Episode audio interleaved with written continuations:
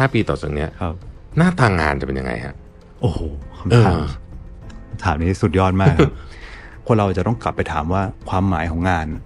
คืออะไร อืมเพราะจริงๆงานมันอาจจะให้มากกว่าแค่เอ่อเงินอย่างใช่เดียวเพื่อการอยู่ได้ มันให้ความหมายของชีวิต มันให้เพื่อนฝูง มันให้ community มันให้การเรียนรู้มันให้ purpose อะไรหลายๆอย่างใช่ไหมฮะคืองานผมว่ามันยังอยู่แน่นอน แต่ว่าถูกรีเชฟ ผมเคยบอกว่า AI ของของไทยคือต้องต้องกลัวทั้งสองอย่าง ต้องกลัวทั้งตกราง และกลัวทั้งตกขบวน อืม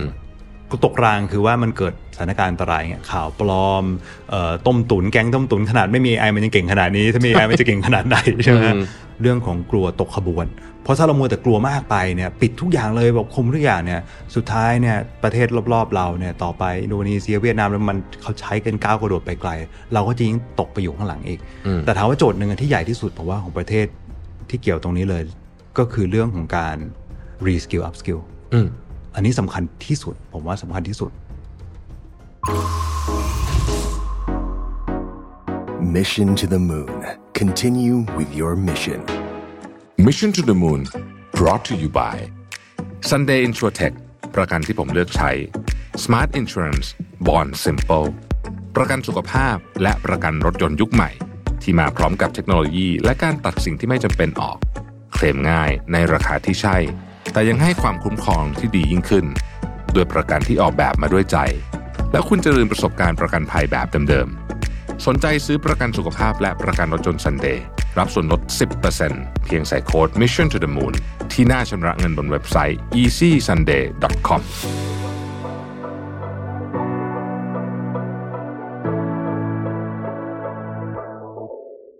รียมพบกับงาน Mission to the Moon's Journey เส้นทางเรื่องราวผู้คนนะครับมาร่วมกันเป็นส่วนหนึ่งของการเฉลิมฉลอง EP ที่ 2,000 ของ Mission to the Moon และเป็นแรงบันดาลใจเพื่อก้าวต่อๆไปของพวกเราทุกคน พบกันได้ในวันเสาร์ที่ 27 มกราคม 2567 เวลาบ่ายโมงถึง 4 โมงณ Auditorium ชั้น 6 True Digital Park East ราคาบัตรเริ่มต้นใบละ 1,200 บาท ซื้อบัตรล่วงหน้าได้แล้ววันนี้ที่ Line Official Account at Mission to the Moon เพราะการส่งต่อแรงบันดาลใจคือเป้าหมายของ Mission to the Moon แล้วพบกันนะครับ Mission to the Moon's Journey เส้นทางเรื่องราวผู้คน Presented by True Digital Park ศูนย์กลาง tech และสตาร์ทอัพที่ใหญ่ที่สุดในอาเซียน สวัสดีครับ ยินดีต้อนรับเข้าสู่ Mission to the Moon Interview นะครับ วันนี้ไม่ต้องแนะนำกันมากนะครับ ผมอยู่กับดรต้นสน ดรสันติธานเสถียรไทย สวัสดีครับ สวัสดีครับ สวัสดีครับสวัสดีครับอัปเดตชีวิตให้ฟังหน่อย กลับมาจากครับสิงคโปร์นานยังฮะ ดรต้นสน กลับมาได้ สามเดือนสามสามเดือนเดือนเน็ตๆครับใช่อ่าครับโอ้โหมันเหมือนนานเหมือนนานเนอะรู้สึกเหมือนนาน จริง ๆ เราก็เจอกันแล้วนะก่อนหน้าที่ใช่ที่ที่ที่จะมาวันนี้เนี่ยนะฮะครับเล่าให้ฟังหน่อยครับ ตอนอยู่ครับที่สิงคโปร์ตอนนั้น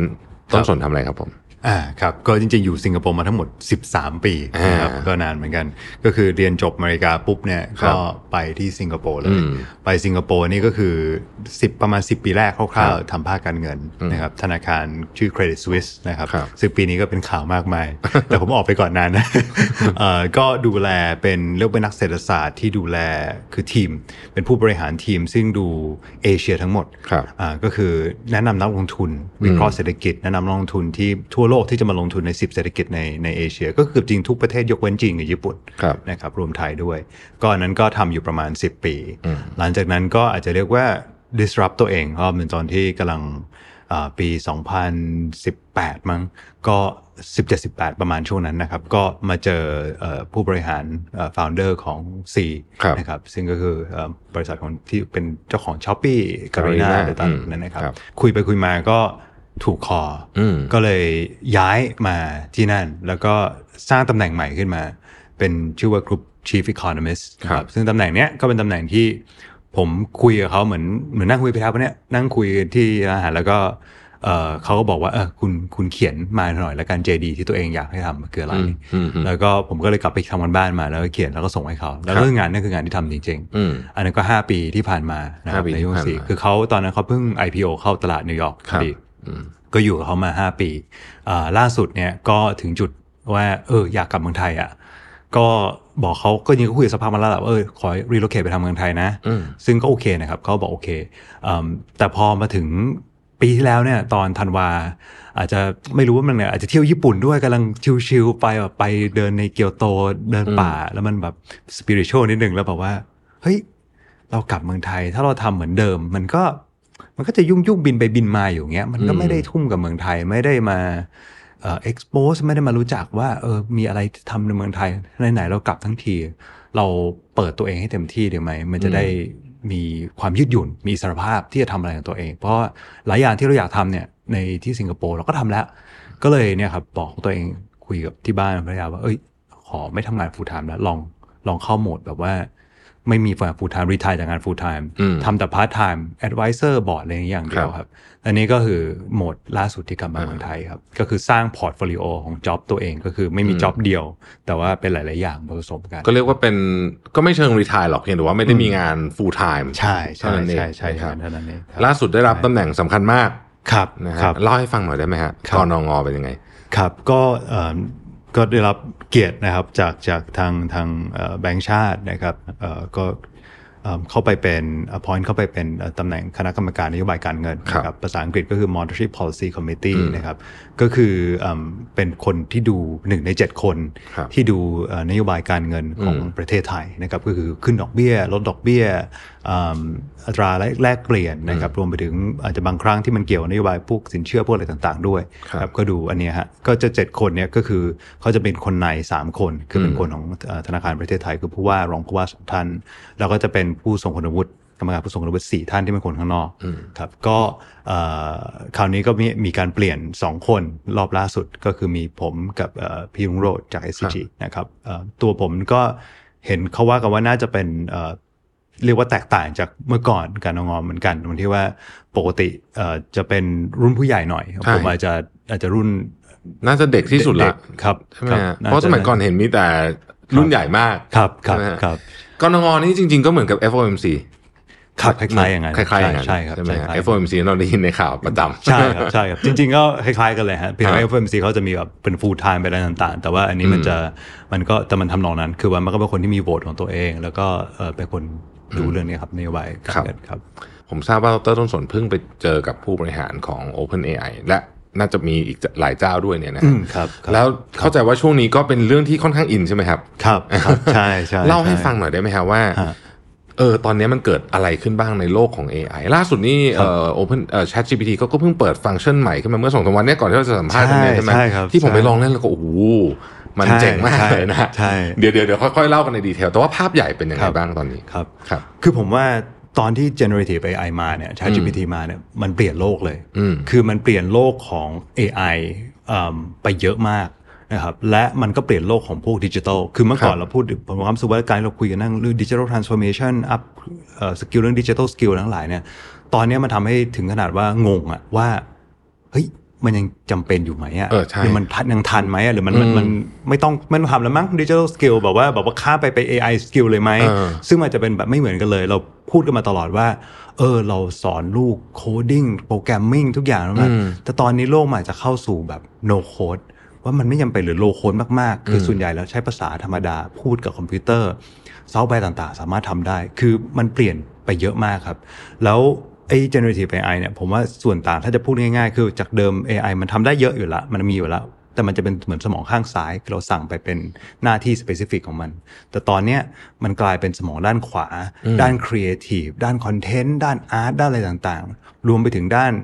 ยากๆ เช่น coding tool skill ต่างๆ มันกลายเป็นทำได้หมดแล้วใช่และเร็วกว่าที่คิดมากนะครับ ตอนไป OpenAI เนี่ยผมยอมรับว่าผมเป็นคนที่เดิมเนี่ยเป็นคนที่เป็นเขาเรียกว่าเป็น tech optimist เป็นคนที่มองโลกเทคในแง่บวกนะก็ฟังยูวาฮารารีพวกเนี้ยอ่านมาก็ก็โอเคก็ก็ค่อยฟังเขานะ แต่ว่าสุดท้ายผมจะสรุปเลยว่าเออค่อนข้างบวกอะมันน่าจะถ้าเรามาอยู่ที่เราแหละถ้าเราทำให้มันดีมันก็น่าจะดีได้ แต่ตอนไป OpenAI เนี่ยยอมรับเลยครับว่าพอฟังฟังไปถึงจุดหนึ่งอะมันมีจุดพลิกนิดนึงในนั้นที่บอกว่า โอ้โห นี่มันชักเริ่มกลัว ชักเริ่มขนลุกจะเห็น presentation เขานี่เอาสติกเกอร์ของเขามาแปะอ่าฮะเนี่ย ไม่ได้แปะเพราะว่าบอกโอ้โห big fan อย่างเดียวเออคือก็เขาก็เจ๋งอะนะแต่ว่าแปะเพื่อเตือนใจตัวเองว่าเฮ้ยนี่คือ moment ที่เรารู้สึกว่าเราเริ่มกลัว AI นะอืมเอออาจจะเป็นครั้งแรกๆหรือซ้ำไปที่เป็นอย่างนั้น เพราะว่าคือเห็นความเก่งของมันครับ เห็นความเก่งของมัน แล้วก็ความที่จริง ๆ คือเขา honest มากเขาบอกว่า เฮ้ยจริง ๆ แล้ว Chat GPT GPT 4เนี่ยเขาเขา train มันเสร็จตั้งแต่แบบกลางปีที่แล้ว แต่เขาไม่ปล่อยมา เพราะว่าเขาบอกว่ามันเก่งกว่าที่เขาคิดเยอะมาก นี่คือตัวทีม OpenAI เอง เขาบอกเก่งจนเขากลัว เพราะฉะนั้นเขาเลยบอกว่าเฮ้ยต้อง test ความปลอดภัยให้เรียบร้อยหลายอัน แล้วเอมพอสุดท้ายก็ปล่อยออกมา ก็ยังไม่ได้ให้ function feature ทั้งหมด ยังไม่ได้ใส่พวก DALL-E ลูกเข้าไปในในนั้นเอง อาจจะมีเป็น plug-in ต่างหาก ยังไม่ได้มีไอ้สร้าง GPT ได้เองอย่างที่ออกมาล่าสุดเอ่อหลายอย่างเนี่ยก็ยังยังให้ browse เว็บได้หาแบบ หาเว็บไซต์อะไรได้เนี่ยตอนนั้นก็ยังไม่เปิดฮะนะฮะเพราะว่าเขาบอกว่านี่เป็นประเด็นกังวลแม้ตอนที่ผมคุยกับเขาอยู่เนี่ยตอนนั้นเนี่ยเอ่อเดือนกันยาเนาะเขาก็บอกว่าเรื่องนี้ยังถกกันข้างในอยู่เลย ว่าเฮ้ยจะให้ browse เว็บไหมอะมันจะอันตรายไหมอย่างนู้นอย่างนี้อะไรต่างๆนะครับ ก็แน่นอนตอนนี้ล่าสุดเขาออกมาเขาเปิดให้ทำอะไรได้มากขึ้นก็แสดงว่าหลายอย่างมันมันคงผ่านไฟเขียวมาแล้วล่ะอืมเออแต่ว่าแสดงว่ามันมีความอันตรายหลายอย่างที่แม้แต่คนสร้างเองน่ะก็ตามไม่ค่อยทันอืมแล้วมันก็มีเอ่อเรื่องหนึ่งที่ คือตอนไปไปมานั่งฟังกับเขาเนี่ย ผมไม่ได้ไม่ไม่ไม่ได้ไปคนเดียวเนาะก็ไปกับแบบสถาบันการเงินหลายอันจากทั่วโลกอะที่เขาไปทริปด้วยกัน แล้วก็อย่างเช่นบางอันเนี่ยก็เรียกว่าคนทำภาคการเงินก็คนลุกเลยอะคือเพราะว่าเขาแบบวันนั้น Apple เพิ่งออกมาเออออกออกไอโฟนรุ่นใหม่มา ออกปุ๊บหุ้น Apple ตกเออเขาบอกอะเนี่ย Apple หุ้นตกนี่เราไปถ่ายรูป screenshot หุ้น Apple แล้วก็โยนเข้าไปในนี้แล้วก็บอกว่าเออเขียนแบบโบรกเกอร์เอ่อ analysis วิเคราะห์ให้หน่อยว่าหุ้นนี้มันเป็นยังไงยังไงนะครับแล้วควรทำยังไงต่อ ก็เห็นความลื่นมันว่าปุ๊บปุ๊บปุ๊บปุ๊บปุ๊บออกมามีชาร์ตอะไรให้เสร็จมาอะยิงชาร์ตออกมาให้แบบขอ Data ออกมาด้วยได้ไหม backup ออกมาอะได้เรียบร้อย Visualization อะไรต่างๆ มันง่ายมาก smooth มาก แล้วเขาทำอะไรเงี้ยอีกมากมายเลยในนั้นที่แบบมันเก่ง ทีนี้หลังจากนั้นเนี่ยมันก็เริ่มมีอพอออกมาทุกคนผมว่ากลัวระดับหนึ่งทุกคนก็กลับไปดูกลับไปดู มันก็มีอีกอันหนึ่ง episode หนึ่งที่คนส่งมาบอก เฮ้ย ล่าสุดเนี่ยเพิ่งไปเจอว่ามันในทีมของ OpenAI เนี่ยมี test อันหนึ่งเขาให้ ChatGPT เนี่ยไปทำอะไรบางอย่างนะครับ แต่ว่าพอ ChatGPT เข้าไปทำหน้าที่นี้แล้วเนี่ยเอ่อปรากฏว่าติดติดไอ้ไอ้ไอ้ captcha ติดไอ้แบบว่าที่ให้คลิกอะอ่าว่าให้เป็นเลือกว่าเป็นดูรูปอ่าดูดูรูรูปอืมว่าอันไหนมอเตอร์ไซค์บ้างอะไรพวกเนี้ยนะใช่ใช่ที่แบบเราก็เซ็งอะเอออันเนี้ยแล้วมันติดมันทำไม่ได้อื มมันก็เลยไปหาเข้าใจว่าไอ้ Task Rabbit อะไอ้ไอ้ที่มันจ้างคนพาร์ทไทม์ใช่ใช่ไหมออนไลน์ฟรีแลนซ์ต้องบอกว่า เอ้ยเออช่วยมากด captcha นี้ให้หน่อย กดคลิกให้หน่อย คนมันก็สงสัยแบบเอ้ย you เป็นหุ่นยนต์ปะเนี่ยทำไม you กดเองไม่ได้อะอืม ChatGPT มันก็โกหกบอกว่า no no no ไม่ไม่ไม่ I I แค่สายตาไม่ดี ไอคลิกแล้วมันไม่ได้ทียูช่วยคลิกให้หน่อย มันโกหกอืมเออกลับมาเขาบอก เฮ้ย แล้วอันนี้ก็เลยถามชาร์ที่พี่เดียวทำไมยูโกหกอะ บอกอ้าวถ้าไม่โกหกอะไอก็ทำงานที่ยูสั่งไอไม่ได้ ไอก็เลยต้องโกหก เออมันคิดเองไปถึงขั้นมันโกหกเองหลอกคนเองได้ด้วย เพราะฉะนั้นเนี่ยมันเริ่มเห็นแล้วว่าเฮ้ยจากเดิมเนี่ยเรากลัวแค่เรื่องว่าไม่ใช่แค่นะกลัวเรื่องว่าเฮ้ยจะมาแทนที่เราอะไรยังไงหรือเปล่าอืมแต่ตรงเนี้ยผมเริ่มเห็นแล้วว่ามันเป็นเรื่องของระดับมนุษยชาติที่เขาบอกเป็น civil- civilization risk อะที่เริ่มเริ่มเห็นแล้วว่าเฮ้ยมันมันมันมันดูมันใกล้กว่าที่คิดหรือเปล่าเนี่ยนะครับ แต่ถ้ามันโกหกได้นี่น่ากลัวมากนะ เพราะมันใช่เป็นอีกเลเวลหนึ่งเลยเนาะใช่ใช่ใช่ไหมครัฮะบใช่ครับ เพราะว่าเราจะไปรู้ได้ยังไงถ้างั้นสิ่งที่มันให้มันมันจะโกหกไปในนั้นเลย แล้วมันก็มีเหตุผลออกมา มันจะใกล้เคียงกับหนังหลายอันอะที่มันคิดให้เองอะใช่ไหมอืมที่บอกว่าโอเค ตอนนี้มันยังไม่ถึงขนาดนั้น แต่ว่าในหนังหลายเรื่องที่มันบอกว่าเออ มนุษย์เห็นมนุษย์เป็นอุปสรรคของโลกอะไรอย่างเงี้ยใช่ไหมครับเพราะฉะนั้นมันก็มีความน่ากลัวที่ผมรู้สึกว่าเออตอนนั้นเดินออกมาแล้วก็กลัว แต่ในขณะเดียวกันก็ยังเป็นคนที่มีความมองบวกด้วยในหน้านี้ผมก็รู้สึกว่า เออ อีกด้านหนึ่งเนาะมองไปเนี่ย มันก็จริงว่าด้านหนึ่งคนอะมันจะมาแทนที่งานหลายอย่างของเรามากเลย แต่อีกด้านหนึ่งเราก็อยู่ในประเทศที่ขาดแรงงานมหาศาลอืมใช่ไหมครับ ทุกระดับเลย และแรงงานที่เป็นแรงงานทักษะเนี่ย สมมติว่าหมอเราก็ไม่พอพยาบาลก็ไม่พอ ครูจำนวนก็ไม่พอแถมต้องไปทำเอกสารทำนู่นทำนี่ไม่มีเวลาจะเตรียมสอนไม่มีอะไรต่างๆ ใช่ไหมครับ ซึ่งการศึกษาก็สำคัญมากใช่อืมพูดถึง SME ใช่ไหมทั้งหลายแบบจะให้ไปจ้าง business consult ว่าทำ marketing ยังไง strategy ยังไง analysis ยังไง วิเคราะห์ธุรกิจตัวเองไง ก็จ้างไม่ไหวนะครับแพงแล้วหลายคนก็ไม่ได้เก่งด้วย แต่ว่าทั้งหมดเนี่ยไอ้ AI ตอนเนี้ยมันกำลังจะกลายไปเป็น ผมก็บอกว่า AI มันกลายเป็น IA เป็น intelligent assistant คือผู้ช่วยสุดฉลาด เหมือน Jarvis อย่างเงี้ยครับ ในใช่ในใน Iron Man แล้วคุณบอกให้มันวิเคราะห์ มันสามารถทำได้ธุรกิจเราแนะนำเลยว่า strategy ปีหน้าควรจะเป็นยังไง อาจารย์ควรจะเตรียมการเรียนการสอนนักเรียนแต่ละคนยังไง คุณหมอสามารถวิเคราะห์จำข้อมูลคนไข้ได้ทันที ทั้งหมดนี่มันโอ้โห ถ้ามันทำได้ทั้งหมดในราคาถูกขนาดนี้ accessible และง่าย แล้วไม่ต้องใช้โค้ดเลยเนี่ยโหมันก็เปลี่ยนประเทศเหมือนกันนะอืมใช่ไหมฮะในประเทศแบบเรา เพราะฉะนั้นผมก็รู้สึกว่าเออมันก็โอกาสมหาศาลเช่นกันอืมแล้วที่ประเทศอย่างเราอาจจะตกขบวนเรื่องดิจิตอลไปพอสมควรเมื่อเทียบกับประเทศอื่น ถ้าเราทันเวฟนี้ล่ะเออเราอาจจะก้าวขึ้นมาแบบนำเลยไหมเออผมก็มีคิดในแง่อัพไซด์เหมือนกันนะครับมันเหมือนกับว่าเอ่อตอนเนี้ย เหมือนเราอยู่ในในโลกที่ทุกคนบวกเลขด้วยมือในกระดาษอยู่ ใช่ใช่แล้วอยู่มาวันหนึ่งใช่ก็มีคนโยนเครื่องคิดเลขมาใช่ใช่ไหมไอคนที่ทดเลขเก่งใช่ก่อนหน้านี้ก็อาจจะไม่ได้ได้เปรียบแล้วใช่ใช่ไหมใช่ฮะฮะมันจริงเป็นเลย feel ประมาณนี้ มัน feel ประมาณนั้นเลย ซึ่งอืมวันก่อนก็ขึ้นเวทีคนก็คุยกันเรื่องเนี้ยผมก็เออได้ไอเดียเหมือนกันว่า คนถามบอกว่าเฮ้ยทำยังไงถึงจะเพิ่มดิจิ t a ลลิ t เ r อซีในองค์กรใช่ไหมครับ แล้วผมก็เนี่ยคำถามว่า ดิจิทัลลิ t เ r อซีเนี่ยความหมายของมันมันอาจจะเปลี่ยนไปนะอืมเพราะเมื่อก่อนมันคือ coding programming ตอนนี้มันอาจจะไม่ใช่ละบางคนผมบอกบอกบอกว่าตอนเนี้ยเป็น prompt engineering คือว่าละป้อนคำสั่งสั่ง AI ให้เก่งอะไรเงี้ยแต่ผมเชื่อว่าครับผมว่าไม่นานอะ อันนี้ก็ไม่จำเป็นพูดอะไรมันก็เก็ตอ่าผมว่าอีกไม่นานเลยเพราะเพราะว่ามันมีเพราะมันก็อาจจะไม่ใช่ไม่ใช่ตรงนี้เหมือนกัน แต่ที่สำคัญมันอาจจะเป็นเอ่อ ผมจะถามตัวเองตลอดเวลาแล้วทักษะอะไรอะที่มนุษย์มันมันน่าจะทำผมว่าโอเค อันหนึงที่แน่ ๆ เลยก็คือว่า ด้านของเอมพัตตีเนาะด้านของทักษะมนุษย์อ่าที่เรายังสัมผัสยังอยากเจอกันยังอยากคุยกันนะครับ เราคนอ่านเอ็กซเรย์มาแล้ว เราอาจจะอยากให้เอ่อหมออนะครับหมอที่ใจดีเนาะเป็นคนมาบอกใช่เออมาคุยกับเราอะไรพวกเนี้ยไอ้การที่เป็นมนุษย์เนี่ยยังสำคัญอยู่มากอืมๆอีกอันหนึงที่ผมว่าสำคัญมากๆเนี่ยก็คือ ทักษะ ซึ่งอันนี้มันอาจจะเป็นส่วนหนึ่งของทริปที่ผมไปมาเหมือนกัน ผมไปเจอพวก IDEO พวก Stanford School Design อะไรพวกเนี้ยซึ่งเขาจะพูดเรื่องดีไซน์เยอะมาก เมื่อก่อนผมก็ไม่ใช่สายนี้เนาะเพราะผมเรียนฝั่งถ้าอเมริกาผมเรียนฝั่งอีสอะผมเรียนฝั่งตะวันออกผมไม่ได้เรียนฝั่งตะวันตกอืมเพราะฉะนั้นผมก็จะแบบเออเออไม่ไม่ไม่ก็เคยได้ยินแต่ไม่ได้อินขนาดนั้นโอ้แต่ไปคราวนี้ผมกลับมาผมยอมรับว่าอินอินขึ้นเยอะ ถูกป้ายยางมาเยอะมากด้วยดีไซน์ผมก็แบบเออเออทักษะดีไซน์มันมันอาจจะสำคัญเนาะเพราะว่าอย่างที่อย่างที่พี่ทาบอกอะเราต้องมาดีไซน์ใหม่ เมื่อก่อนที่เราต้อง นั่งคิดเลขด้วยด้วยกระดาษ มัน process การทำงานการผลิตทุกอย่างมันก็จะอย่างหนึ่งอืมแต่ตอนเนี้ยถ้าเรามีเครื่องคิดเลขแล้วเนี่ยมันเปลี่ยน process หมดเลยนะ แต่เราจะต้องมาดีไซน์ process ว่าเอ้ยตรงนี้เอาหุ่นยนต์ทำตรงนี้มนุษย์ทำตรงนี้หุ่นยนต์ทำตรงนี้มนุษย์ทำเอ้ยขั้นตอนอันนี้รัดอันนี้ได้ เราเราเราเปลี่ยน configuration มันหมดเลย แล้วแล้วไอ้คนที่ดีไซน์พวกนี้เก่งๆ ให้ระบบมัน work เนี่ย ผมว่าก็จะได้เปรียบมากในองค์กร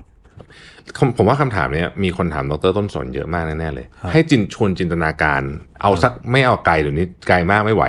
เอาสักห้าปีแล้วกันครับห้าปีต่อจากเนี้ยครับ หน้าทางงานจะเป็นยังไงฮะโอ้โหคำถามเออคำถามนี้สุดยอดมากครับเออ ผมผมเขียนบทความอันหนึ่งตอนนั้นมาตอนก่อนไปเนี่ยตอนเจนตอนนั้นเอ่อตอน OpenAI มาละแต่ว่าผมยังไม่ได้ไปไปไปที่ออฟฟิศเขาเนาะชื่อว่าอะไรนะ งานในโลกที่ไม่มีคนและคนในโลกที่ไม่มีงานอ่าใช่ คือผมว่ามันมีทั้งสองอย่าง ผมว่ามันจะมีด้านของคนที่ใช้ประโยชน์จากอันเนี้ยได้ดีมากนะครับ แล้วก็มันก็เริ่มเห็นเทรนด์ละ ที่ productive ขึ้นเยอะมากอ่าแต่งานมันยังปรับไม่ทัน เพราะฉะนั้นงาน full time ทุกอย่างมันก็ยังเหมือนเดิม แต่คนเนี้ยมันจะเก่งมากมันจะมีกลุ่มของเขาเลยที่เขาเป็นกลุ่มที่ทำงานหลายงานทำงาน full time ประมาณ2อสอัน เพราะว่าเขาใช้ ChatGPT เนี่ยจนงานมันง่ายมากเขาดราฟงานได้หมดเลย แล้วเขาทำงานหลาย ๆ อัน full time กลุ่มนี้ก็จะเป็นกลุ่มที่อยากจะเป็นอิสระภาพทางการเงินเร็ว ๆทำแล้วเก็บเงินเยอะๆเพราะฉะนั้นมันก็จะมีกลุ่มที่แบบโอ้โหทำงานเยอะยิ่งกว่าเดิมอีกแต่ productive มากอืมอันนั้นก็จะเป็นอีกด้านหนึ่งนะครับแล้วมันก็จะมีกลุ่มที่เอ่อแล้วก็อย่างคล้ายๆที่เราพูดด้วยว่าจะเป็นครูที่เก่งขึ้นอะไรเก่งขึ้นพวกเนี้ยคือใช้ได้อย่าง productivity อย่างมหาศาลนะครับเอิ่มแล้วก็มีอีกกลุ่มหนึ่งที่ถูก disrupt เต็มที่เลย ว่าแบบเออเหมือนกับว่า ไม่มีไม่มีงานหรือว่าอย่างน้อยงานของตัวเองเนี่ยรายได้มันน้อยลงไปเยอะมาก เพราะทุกอย่างมันกลายเป็น commodity มันกลายเป็นของที่อืมเอ่อถูกไม่มีใครจ่ายแพงละ เพราะว่าคอมพิวเตอร์มันทำได้เกือบหมดใช่ไหมครับ อันเนี้ยก็มันก็จะมีกลุ่มที่ถูก disrupt อย่างนี้เหมือนกันพวกงานไอ้กลุ่มนี้เนี่ยมันก็จะเกิดคำถามขึ้นมาอีกแล้วอ่าต่อไปจะทำยังไง คือเป็นไปได้ไหมว่าถ้าเขาไม่ต้องทำงานแล้วเนี่ยเขาอยู่ได้ไม่อยู่ไม่ได้ ก็จะแบ่งไปอีก กลุ่มที่อยู่ได้นะครับ ก็ จะเริ่มมีคำถามแล้วว่าโอเค ถ้าอยู่ได้โดยไม่ต้องทำงาน อาจจะมีรายได้อย่างอื่นเลยแต่พออยู่ไปได้เนี่ย สุดท้ายแล้วไม่ทำงานได้ไหมอืม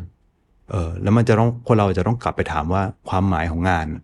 คืออะไร อืมกันแน่ใช่ไหมครับ เราทำเพื่อเงินหรือเปล่า หรือเราทำเพื่อเพื่อมันก็เป็นโจทย์เดียวกับที่นักเศรษฐศาสตร์จะคุยกันเรื่องของ universal basic income หรือ UBI ว่าสมมุติว่าอะไม่ได้ทำงานแต่ว่ารัฐบาลแจกเงิน หรือว่ามีอะไรต่างๆ ที่ทำให้อยู่ได้เนี่ย เอ่อเราไม่ต้องทำงานแล้วเนี่ยชีวิตมันสมบูรณ์ไหม มันโอเคไหมอืมเพราะจริงๆงานมันอาจจะให้มากกว่าแค่เอ่อเงินอย่างเดียวใช่เพื่อการอยู่ได้ มันให้ความหมายของชีวิต มันให้เพื่อนฝูง มันให้ community มันให้การเรียนรู้ มันให้ purpose อะไรหลาย ๆ อย่างใช่ไหมฮะ เพียงผมว่าอันเนี้ยมันก็จะเป็นโจทย์ที่มันอาจจะเกิดขึ้นมา คืองานผมว่ามันยังอยู่แน่นอน แต่ว่ามันจะถึงถูก reshape คือเขาบอกว่าอย่าไปคิดเป็น jobs ให้คิดเป็น task คิดเป็นหน้าที่ เพราะ job job หนึ่งมันจะมี task คือเหมือนเมนมันเป็นเซตเมนูอันหนึ่ง job เนี่ยนักเศรษฐศาสตร์หรือนักวิเคราะห์เนี่ยหรือ CEO มันจะมีหน้าที่อยู่ที่มันต้องทำใช่ไหมฮะหน้าที่หลายอันนั่นแหะมันจะถูกแทนที่กลายเป็นเอ่อหุ่นยนต์ไปกลายเป็น AI ไป แล้วก็หน้าที่บางอันเนี่ยคนจะยังเก็บไว้อยู่ แล้วก็จะมีหน้าที่บางอันที่คนมีเวลามากขึ้น ก็มาทำตรงนี้มากขึ้นใหม่มากขึ้นใช่ไหมครับ ผมว่าอย่างตัวอย่างครูอาจจะเป็นตัวอย่างที่ชัด งานเอกสารหวังว่าจะถูก AI จัดการไปใช่ครูมีเวลากับนักเรียนมากขึ้นอืมอาจจะกลายเป็นบทบาทจะเปลี่ยนมาเป็นโค้ชเหมือนเทอราปีให้นักเรียนแต่ละคนมากเลยก็ได้เพราะว่า AI มาช่วยมากขึ้น อันนี้จะเป็นสโคปทัสใหม่ที่เดิมทำไม่ได้ไม่มีเวลา ตอนนี้อาจจะทำได้แล้วนะครับแล้วก็งานบางอย่างทำไปเนี่ยถามว่าอาชีพคืออะไรอาชีพคือครูเหมือนเดิมชื่อไม่ได้เปลี่ยน แต่เนื้องานโอ้โหไม่เหมือนเดิมเลยนะอืมนักเขียนใช่ไหมครับอย่างเราคุยกันวงนักเขียนอย่างเงี้ย นักเขียนอาจจะเปลี่ยนจริงๆ คือเป็นเหมือน editor วันเนี้ยใช่ คือมีคน draft ให้หมดแล้ว แล้วเราก็มานั่งดูใช่ไหมฮะแล้วก็เปลี่ยนปรับสั่งงานเพิ่มสั่งอะไรเพิ่มอย่างนั้น ไม่ได้เป็นคนนั่ง draft เขียนเองตั้งแต่ต้น มันจะเปลี่ยนอย่างนั้นชวนดรต้นสนคุยเรื่อง AI ในมุมของภาพที่ใหญ่ขึ้นมานิดนึงนะฮะอ่าครับตอนนี้ก็มีสองฟากนะครับสามแล้วกันครับ กลางๆ แบบอืมไม่รู้จะดีก็ก็คงจะโอเคมั้งเราก็ไปตามนี้กับคนที่ pro มากๆก็แบบเฮ้ยอันนี้แหละจะเปลี่ยนโลกใช่ไหมครับกับคนที่ไม่แนวทางหวาดกลัว ซึ่งคนเหล่านี้ก็เป็นคนเก่งหมดนะผมว่าเท่าที่ใช่ฟังมาใช่ก็จะมีบางอันก็จะไปแนวแบบว่า เฮ้ย พวกคุณหยุดก่อน ขอหกเดือนใช่ไหมที่เขาบอกบอกขอใช่หกเดือนทุกคนหยุดใช่แต่ก็ไม่มีใครหยุดไม่มีไม่มีใครหยุดใช่มันหยุดไม่ได้นะมันทุกคนมันไม่ได้พัฒนาใช่หมด กับคนที่โปรมากๆบอกเฮ้ยอยู่ต้องไปวิธีเนี้ยอืมสำหรับประเทศไทยเองอะครับครับ เรา อยู่เรามี unique situation นะผมว่าครับก็คือเราเข้าสู่สังคมสูงอายุอืมแต่เราไม่ค่อยรวยครับ เรียกว่ายังไม่รวยดีกว่าเนี่ยนะคครัรับบการมาถึงของเทคโนโลยีแบบเนี้ยจะช่วยไหม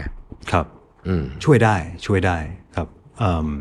อย่างที่พี่อาพูดเลยคือว่าบริบทมันมันค่อนข้างสำคัญเนาะคือผมว่าของไทยเนี่ยมันเป็นโซลูชันได้อันหนึ่งเลยแหละอ่าจริง ๆ แล้ว มันมันค่อนข้างจำเป็น เพราะว่าถ้าไม่มีอะไรอย่างนี้เลยเนี่ย ไอ้ปัญหาความเหลื่อมล้ำบางอย่างของเราเนี่ยมันก็จะอยู่ของมันเป็นแบบนั้นแหละนะครับอ่าเพราะฉะนั้นคือถ้าเราพลิกโอกาสเนี่ยหันมาใช้ AI ได้เต็มๆในทุกด้านเต็มที่เนี่ยสุดท้ายแล้วคือบางทีเราพูดว่า AI เนี่ย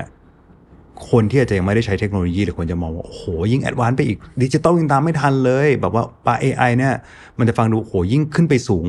ก็ยิ่งยากยิ่งไปไม่ถึง ยิ่งเอื้อมไม่ถึง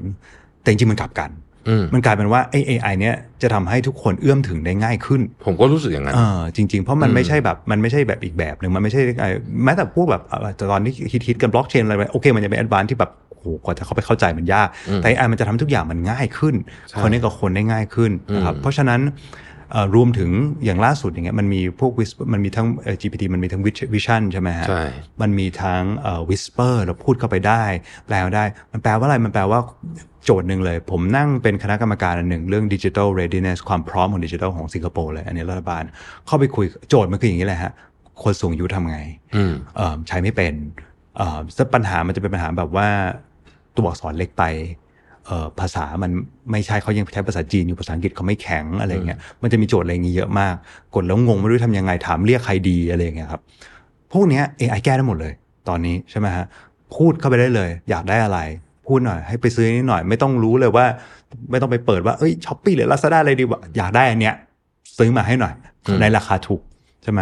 มันก็จัดมาให้ได้เลย พูดเป็นภาษาจีนก็ได้ พูดเป็นภาษาอื่นก็ได้ แล้วมันก็แปลได้นะครับ มันจะก้าวไปถึงจุดนั้น เพราะฉะนั้นจริง ๆ แล้วเนี่ย มัน มันเป็นโอกาสในด้านนั้นน่ะเยอะมากเหมือนกันอืมพูดถึงเอ่อวันก่อนขึ้นเวทีคุณสุริชัยยุนเนี่ยไม่ใช่ยุน ตลกมากคือสนุกมากคือเป็นคนอาจจะเป็นคนแรกมั้งคือเมื่อก่อนเนี่ยคนจะพูดถึงว่ารุ่นใหญ่ก็บอกว่าโหรุ่นใหญ่ยิ่งกลัวยิ่งตามไม่ทัน ผมสู้ไม่ไหวแล้ว AI ผมตามไม่ทัน คุณชัยยุนบอกว่าคุณรุ่นสันนิษฐานต้องระวังนะ เพราะแปลว่าคนรุ่นผมเนี่ยจะไม่ยอมแพ้ง่ายๆแล้ว สิ่งที่คุณเคยได้เปรียบเนี่ย ผมเนี่ยจะใช้ AI เนี่ยจนตาม productive ไม่แพ้คุณแล้วเออเออเออเออเออคือถ้าถ้า mindset เป็นคนสุทธิชัยนะ ผมว่าไปได้ เพราะว่าโอ้โห แปลว่าแบบ คือเขามีสิทธิ์ catch up ได้เยอะมาก leapfrog ได้เยอะมากอะจริงจริงผมชอบคำว่า leapfrog ผมรู้สึกว่ามันเป็นอย่างนั้นจริงใช่ๆแต่แต่ในขณะเดียวกันมันก็มีมุมมองที่ครับที่น่า concern เหมือนกันนะดรครัต้บนสนใช่ไหมฮะเช่นคราวเนี้ย AI มันสามารถ manipulate ข่าวสมมติใช่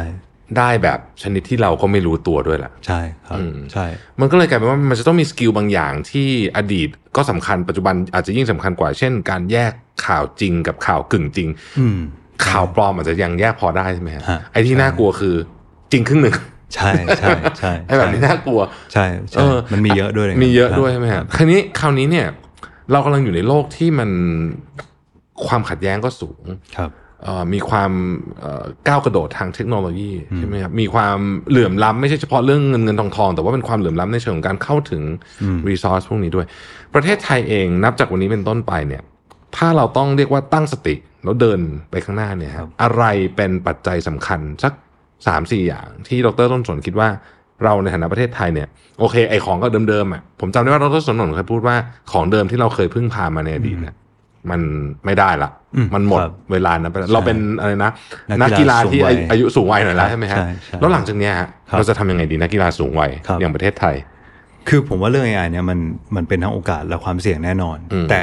เราอยู่ในฐานะที่เราไม่ต้องไปดีเบตกับอีลอนมัสกับคนอื่นเขาว่าควรจะ develop ไม่ develop เพราะว่าถ้าไงเขาก็ develop อยู่แล้วอืมถ้าเราไม่ develop ก็แค่เขาทำกันแล้วเขาใช้กันแล้วคนอื่นก็นั่นกัน ผมเคยบอกว่า AI ของของไทยคือต้องต้องกลัวทั้งสองอย่าง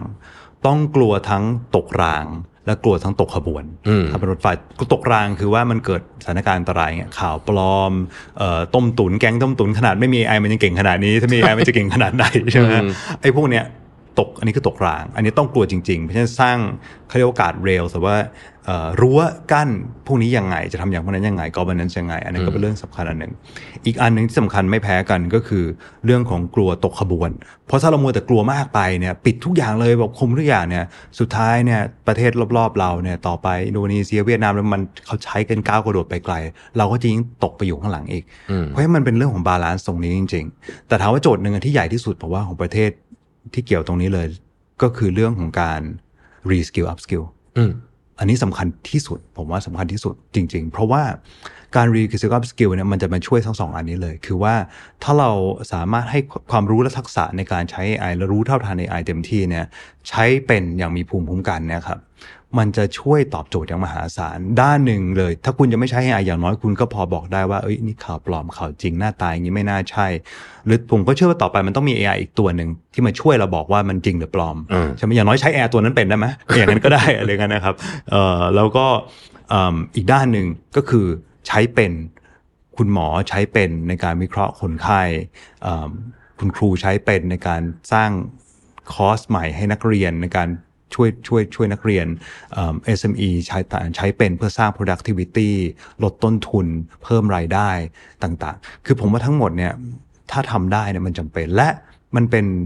มันเป็นทั้งโอกาสและมันเป็นสิ่งที่เรียกว่าหลีกเลี่ยงไม่ได้ก็ว่าจริง ๆ แล้วอืมเพราะว่าถ้าไปดูโครงสร้าง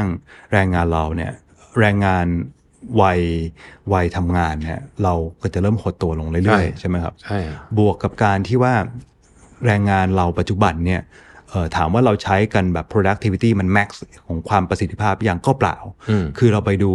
มีประมาณ 30%อยู่ในภาคเกษตรนะครับ ไม่ได้บอกภาคเกษตรไม่ดี แต่ว่าถ้าเราไปดูจริงๆ ในภาคเกษตร productivity ต่ำมากทำไมต่ำมาก โอเคส่วนหนึ่งอาจจะเป็นเรื่องการทำเกษตรอะไรต่างๆแต่อีกด้านหนึงจริงๆ แล้วมันเป็นตัวเลขซ่อน เพราะว่าคนที่จริงๆ ตกงานเนี่ยจำนวนมากจะกลับไปอยู่ที่เอ่อที่ที่ที่ดินตัวเองที่นาตัวเองแล้วก็บอกว่าโอ้ยทำเกษตรคือจริงๆทำไม่กี่วัน นะครับเพราะจริงๆ มันคือเขาเรียกว่า hidden unemployment หรือว่าคนที่จริง ๆ แล้วคือตกงานแหละ แต่ว่าอาจจะไม่ได้รีพอร์ตว่าตัวเองตกงานเท่านั้นเอง เพราะฉะนั้นถามว่าแล้วหลายคนเนี่ยก็รีทายก่อน 60พวกนี้บอกเฮ้ยในประเทศที่คุณขาดคนขนาดนี้ คุณใช้ยังใช้ทรัพยากรแบบไม่มีประสิทธิภาพขนาดนี้ และให้เขา retire เร็วอีกเหรอใช่ไหมฮะเพราะฉะนั้นอ่าตรงเนี้ยมันคือโจทย์ใหญ่มากๆ ถ้าเราจับ คนเหล่านี้เนี่ยเขากลับเข้ามาในตลาดแรงงานที่ productive ได้นะครับ จะใช้ AI สอนเขาจะอะไรต่างๆ reskill training ของอะไรของเขาต่างๆก็ตาม แล้วไม่ได้แปลว่าทุกคนจะต้องมาเป็นโปรแกรมเมอร์ ตอนนี้คืออาจจะเป็นการใช้ AI reskill เช่นยกตัวอย่างง่ายๆ ท่องเที่ยวเราไปได้ดี บุคลากรท่องเที่ยวเราก็ขาด ให้เขาเข้ามาในวงการท่องเที่ยวได้ไหมเขาบอกเอ้ยภาษาเขาไม่เก่งอ้าวเราใช้เครื่องมือ AI translate ให้เขาได้ไหม เราใช้ AI ฝึกภาษาอังกฤษให้เขาได้ไหมเขาไม่กล้าพูดกับคนเขาพูดกับถึง AI ก็ได้อะครับมันโห possibility มันเยอะมากอืมทั้งหมดเนี่ยผมว่า reskill upskill คือโจทย์ใหญ่มากๆ แล้ว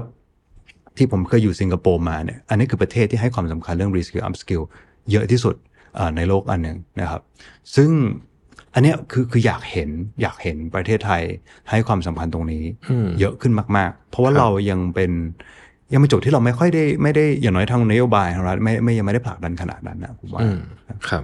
ดรต้นสนพูดถึงภาคเกษตร อันนี้ผมสงสัยเป็นการส่วนตัว ผมสงสัยมานานแล้วเจอครับดรต้นสนถามเลยดีกว่าครับประเทศไทยเนี่ยเป็นประเทศที่อยู่ในพื้นที่ที่เหมาะกับการทำการเกษตรมากครับใช่ไหมฮะแล้วเราก็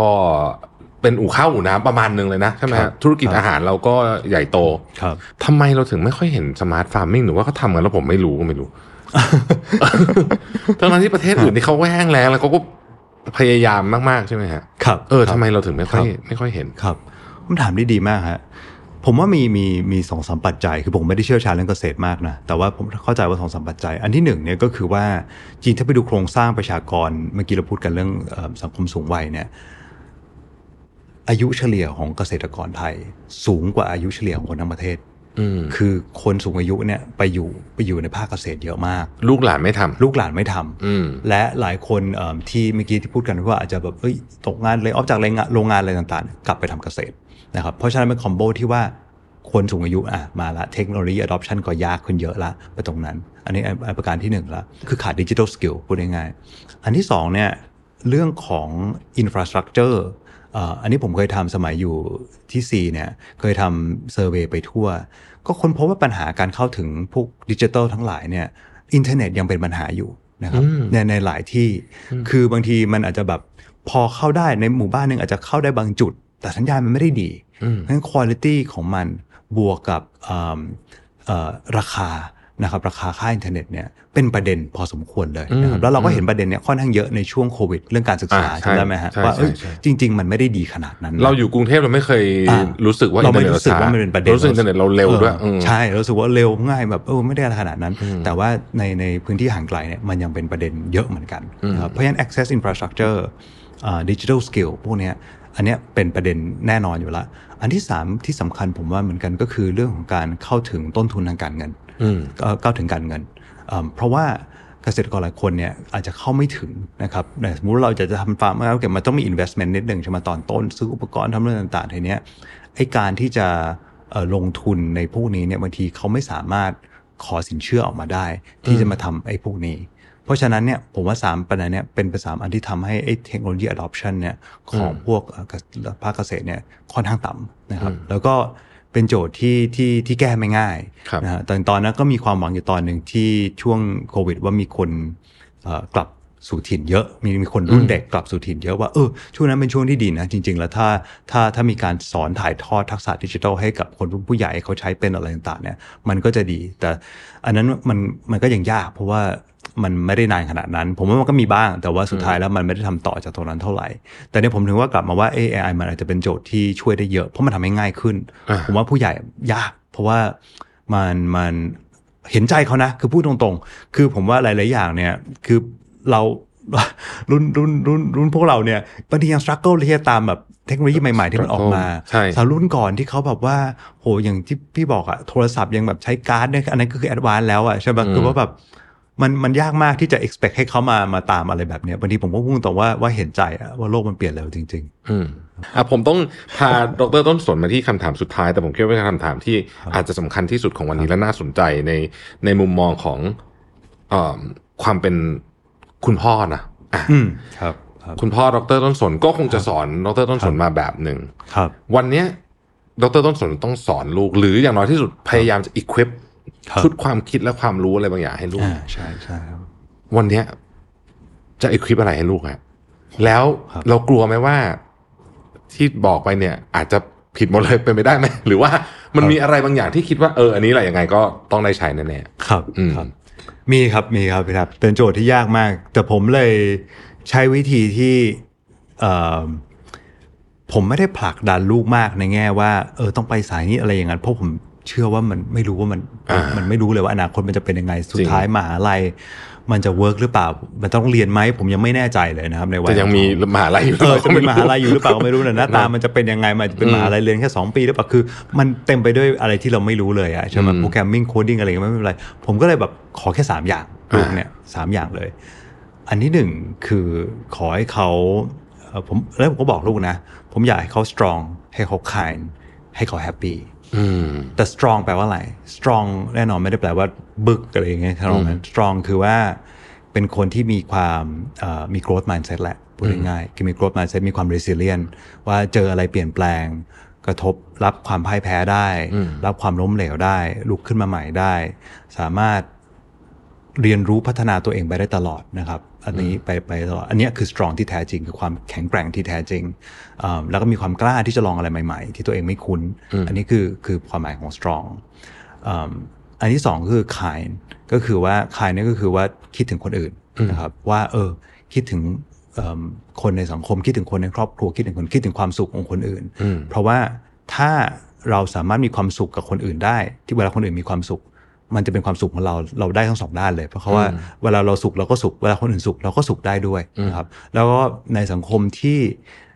สุดท้ายแล้วเนี่ย การผมว่าสิ่งที่น่ากลัวสุดคือการอยู่โดดเดี่ยวอยู่คนเดียว มนุษย์เราดิ้งสังคมเป็นแบบนี้ต้องมี community ที่ดีจริงถ้าจริงอยู่คายอยู่ก็จะมีเพื่อนดีอืมๆเอ่อ family ดีๆ อยู่ข้างตัวอยู่เสมอ ซึ่งผมว่าผมโชคดีที่เป็นอย่างนั้น มันในจุดหัวเรียกว่าตอนชีวิต ที่มันจะเลี้ยวผิดที่มันจะพลาดที่มันจะล้มมีคนอย่างนั้นช่วยเนี่ยโอ้โหมันเปลี่ยนชีวิตนะครับผมก็อยากให้เขามีตรงนั้น เพราะฉะนั้น kindness สำคัญ อันที่สามก็คือ happy เพราะว่าถ้า opposite อยู่สองอันแรกอะครับเอ่อซึ่งผมก็เป็นอันนี้จากบทบาทบทเรียนตัวเอง คือมันสามารถกลายเป็นคนที่บางทีมันอาจจะไม่ค่อยมีความสุขนะอืมเพราะมานั่งคิดอยู่ตลอดเวลาว่าอย่าง growth mindset เนี่ยมันชัดเลยว่า เราจะไม่มีวันดีพอนะอ่า เพราะว่าเราวันนี้เราโอเคละเราพรุ่งนี้ต้องเรียนใหม่อีกพรุ่งนี้ต้องเรียนใหม่อีกเราต้องทิ้ง how to ทิ้งทิ้งไปแล้วพรุ่งนี้ทำใหม่ใช่ไหมฮะอืม kindness มันอาจจะถูกกลับกันไปเป็นว่าเรานั่งคิดว่าเอ๊ะเราทำเราดีกว่าคนอื่นยังหรือเราไปทำให้เขาเสียใจหรือเปล่าอะไรแบบเพราะฉะนั้นเราต้องมีตัวลิมิตอันนี้มันนิดนึงบอกเฮ้ยอย่าลืมมีความสุขนะอย่าลืม kind กับตัวเองอืม kindness กับตัวเองด้วยนะ happy แล้ว be happy แล้วแล้วดูว่าอะไรที่ทำให้ตัวเอง happy แล้วพยายามทำสิ่งนั้นสามอันเนี้ยผมผมบอก ให้ลูกทั้งสองคนที่แตกต่างกันมากทำให้สามารถได้คุณจะไปทำท่าไหน อะไรยังไงอะไรยังไงไม่สำคัญให้ได้สามอันนี้คืออพอโอ้เป็นบทเรียนที่ยอดเยี่ยมมากเลยนะเพราะว่ามันคือความจริงที่ว่าไม่ว่า AI จะมาใครจะมาจะไปเรื่องอะไรก็ตามสามเรื่องนี้ จะเป็นเรื่องที่จริงตราบใดที่ยังมีมนุษย์อยู่บนโลกนี้นะผมว่านะครับใช่ใช่ครับโอ้วันนี้ผมคิดว่าเราได้เนื้อหาเต็มเปี่ยมเกินเวลาไปเยอะพอสมควร ขอบคุณดรต้นสนมากและขอแสดงความยินดีอีกครั้งหนึ่งนะครับ ขอบคุณนะครัขอบคุบณมากครับ สมัครสมาชิก Mission Club YouTube Membership นะครับ ราคาเริ่มต้นเพียง 50 บาท มีสิทธิพิเศษมากมาย เฉพาะสมาชิกเท่านั้น กดสมัครอ่านรายละเอียดได้ใต้คลิปเลยนะครับ ขอบคุณครับ Mission to the Moon. Continue with your mission. Mission to the Moon Presented by Sunday Insurtech ประกันที่ผมเลือกใช้ Smart Insurance Bond Simple ประกันสุขภาพ และประกันรถยนต์ยุคใหม่ ที่มาพร้อมกับเทคโนโลยี และการตัดสิ่งที่ไม่จำเป็นออก เคลมง่ายในราคาที่ใช่ แต่ยังให้ความคุ้มครองที่ดียิ่งขึ้น